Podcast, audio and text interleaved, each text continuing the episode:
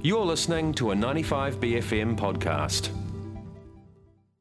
Anti Semitism has reared its ugly head with Kanye West's recent comments. However, the prejudice is centuries old and is often cloaked in dog whistles. I spoke to Victoria University of Wellington's Religious Studies professor about anti Semitism's history and what to look out for. What are some of the key traits or signs of anti Semitism? The word itself is a, a very modern word, which dates from the uh, late 1870s from Wilhelm Marr, and it was about single you know, single uh, uh, issue politics, and it was designed uh, to mean anti-Jewish, and it was to stop um, the recently enacted Jewish emancipation, which gave Jews civil rights and the right to vote. And so anti-Semitism is a very new idea. It's got nothing to do with Semites or Semitism. It was just an anti-Jewish focus that began in Germany and in Central Europe, and it was about emancipation. It was about a new status for Jews that were sought to be undone. But it drew on a much older history, um, and to make the contrast, which is often called uh, Christian anti-Judaism as opposed to anti-Semitism, and uh, is uh, largely uh, part of the Legacy um, of a, a, particular sort of uh, what I call mythological or conspiratorial prejudicial hatred. And so it's not just xenophobia, it's not just fear of uh, others, um, it specifically has demonic elements, as the New Testament has your children of the, your father, the devil. And so it's a history of demonizing, dehumanizing of uh, communities of Jews and attributing the, to them demonic powers, um, supernatural powers, but also accusing them of being poisoners of wells, killers of Christian children. That's the blood libel. Those are the kind of uh, historical uh, issues.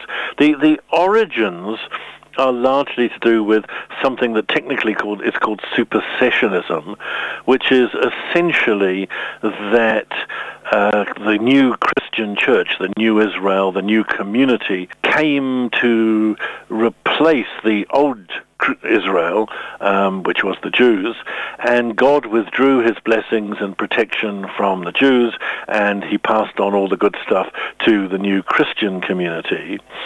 And so the the Jews were associated with deicide. They were killers of God. They were in some way held to be culpable for Jesus' death.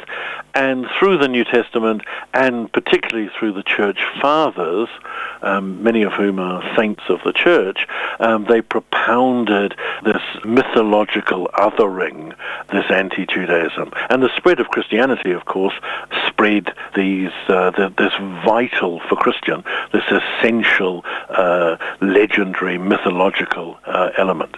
And so Jews were moved on. Uh, as I said, they were marginalized, and uh, this led to Christian legends like the Wandering Jew. And so um, its uh, it, its legacy is still with us. Things have changed, of course, since the the Holocaust, which is intimately related to this uh, both the histories of Christian um, anti-Judaism and of political and racial and pseudoscientific uh, anti-Semitism. Um, but the legacy is deep and part of the the prejudicial history of the West, a history of I don't know crusades, exiles, expulsions, pogroms, choices of conversion or death, uh, and something which was incredibly persistent. It, it uh, persisted. The Catholic Church found its way into the Protestantism, and um, it uh, is still. Uh, a legacy. I mean, a legacy that needs to be revived and drawn on um, by uh, individuals and communities in the contemporary world, but one that certainly um, is still evident. Why do you think such, as you were talking about, legacies persist? Partly it's just the, the absolute domination of the Christian cultural history of the West. I mean, it, it is a, an integral part of our cultural legacy.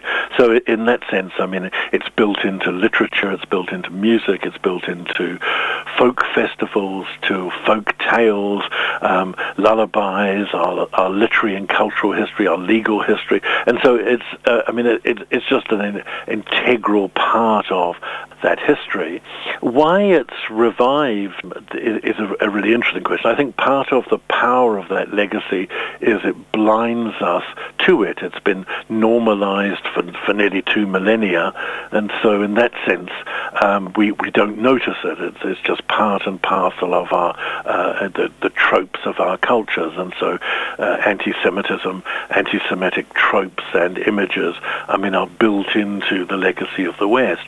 But it does seem the to be uh, particularly tied to times of crisis and uh, crisis of uh, economic and other crises. And so most recently, the, the pandemic, for argument's sake, has seen a rise in uh, anti-Semitism associate, associating Jews with vaccines and with plots and conspiracies tied to the COVID-19 pandemic. And economic and other pressures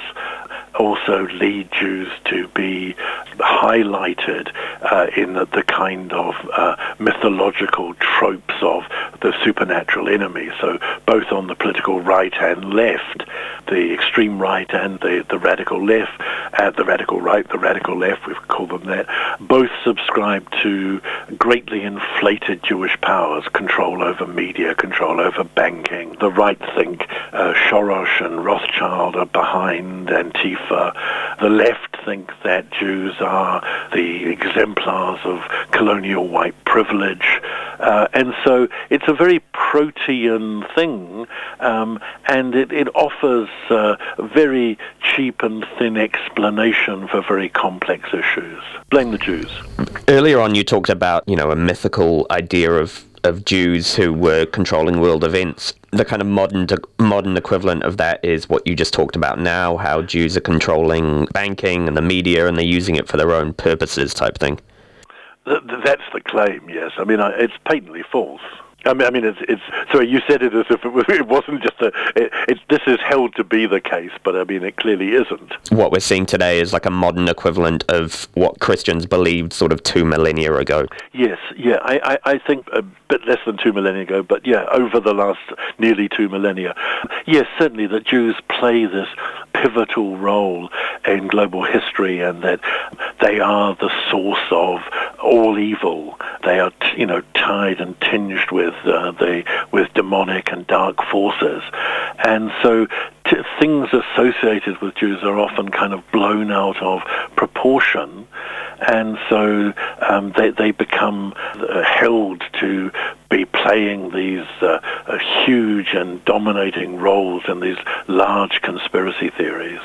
A recent example is Kanye West's very open anti Semitic rhetoric and outbursts, but often anti Semitism is couched in dog whistles. Like, what kind of dog whistles does one normally see? Yeah, the, the Kanye West thing is, is, is interesting only because, um, I mean, it's almost unintelligible. Uh, I don't know, going DEFCON 3 or whatever he said on, on the Jewish people. Uh, he also said, I watched the video clip, um, that, that uh, he couldn't, he wasn't, he said, I'm not anti-Semitic because black people are actually Jew also. And so it was very unclear uh, what he was saying. I want to retreat from the view that, I mean, most of the reportage I was looking at yesterday about Kanye West in preparation for this um, was um, the I'm not a Kanye West knower of his music or a fan, so I had to look it up. But um, he, most of the comment is that he's bipolar or he's he's mad or you know he's got um, uh, um, mental issues, uh, mental health issues, etc. Um, I, I, I, think that's kind of beside the point. That this gets such coverage is very very significant significant. And already there are there were posters on the 101 in Los Angeles. that you know, um, Kanye's right about the Jews um, that were put there by uh, some uh, uh far right neo-Nazi group, and so um, it does have impact, and so it should be taken to. But you asked about the, the dog whistles. Yeah, um, the the issue about dog whistling is that I mean racism is is generally not acceptable, and paradoxically, it's not even acceptable in some of the in more right wing Gab and Telegram other um, platforms, and so there there develops a kind of code to deal with anti-Semitism. You never say someone is Jewish. You just use these double bracket marks marks around a name, uh, which indicates that someone is Jewish. Um, there are uh, limits to um, the the mention of Jews. So things are signalled um, in particular contexts with words like globalist. There are codes um, for uh, referring to particular Jews and Jewish practices. And so um, this makes it somewhat more difficult um, because social media plays a, a huge role in the dissemination of these anti-Semitic tropes and anti-Semitic positions. They, I don't think they are that complicated, but they, they often are less evident, uh, and so they, these less uh, these uh, hidden ways of dealing with things, I mean, seem to fool the bots as so much of this material um, gets through. The, and and you do get things like in the far right manifestos, the ident- identitarian manifestos that um, white European culture is being undermined, and uh, the the agents there are often not mentioned, um, but are Jewish merchants who are fostering non-European, non-white immigration uh, in a very deliberate and evident way. So yeah, there is a, a clandestine uh, signaling that is going on with regards to the Pittsburgh sh- synagogue shooting, he openly said Jews are bringing in non-migrants, and so then I have to go and shoot up a synagogue type thing. And so it's it may have even gone past the dog whistle stage to even saying Jews. And well, he didn't say specifically Jews, but I think he talked about an organization. He um, talked about HIAS, the Hebrew Immigrant Aid Society, which is a kind of uh, NGO. It's a charity for for for Jewish immigrants to the United States and other places. No, I mean, yeah, it was misguided. But but I think that's the the point that it's not that things are acted on. I mean, dog whistles are exactly that. They're heard by those who are potentially going to be activated by this. And I mean, that's their danger. I mean, that's the image of the dog whistle, I think. And so, but you're absolutely right. In, in that case, and in the San Diego shooting, they're very evident cases. And in the, the kind of manifestos of Breivik and our Christchurch shooter, this, uh, these uh, notions of, uh, of deliberately uh, undermining European and white races through migration and this being a Jewish plot conspiracy are very evident. Do you think West's outburst will give an excuse for people to say, oh, if someone so high profile like him can be anti Semitic, is it fine for me? Certainly very high profile figures um, such as, as Ye do have exactly that impact. And as I said, there are already people putting banners on, on uh, you know, Southern California motorways. But they're, they're, yes, I mean, it, it kind of normalizes and mainstreams prejudice and uh, religious and racial prejudice. Um, and in that way, authorizes and legitimates it. So, yeah, no, I'm agreeing with you. That, that's a long way around to say yes. What are some of the steps that people can do to combat anti Semitism? There is clearly an ongoing issue um, about social media platforms, and I think that's really important that there are beginning to be ways of thinking about that, or there's pressure on companies who run the platforms to be to act more directly. But it's quite clear that when a recent study done in New Zealand that where anti-Semitism was found, I mean, it's mostly the highest two were on Facebook and, and YouTube, which are very mainstream platform. So there's clearly much more work to be done there. Uh, a second dimension is in relation to education, um, that we need education about different forms of religious and racial prejudice and uh, how they're often, uh, they intersect with each other and they're still very evident. We also need to be very aware of the, the as I was saying, this kind of legacy um, that's so deeply embedded um, and to not make special cases of particular groups, to not see particular communities as responsible for um, every, every, negative thing that we might be facing. So I, I think education, I think uh, a degree of greater awareness of uh, social media and the impacts that it has, um, and generally talking about it is a really good thing. That was Victoria University of Wellington Emeritus Professor of Religious Studies Paul Morris talking about anti Semitism. That was a 95BFM podcast. To hear more, head to 95bfm.com slash bcasts.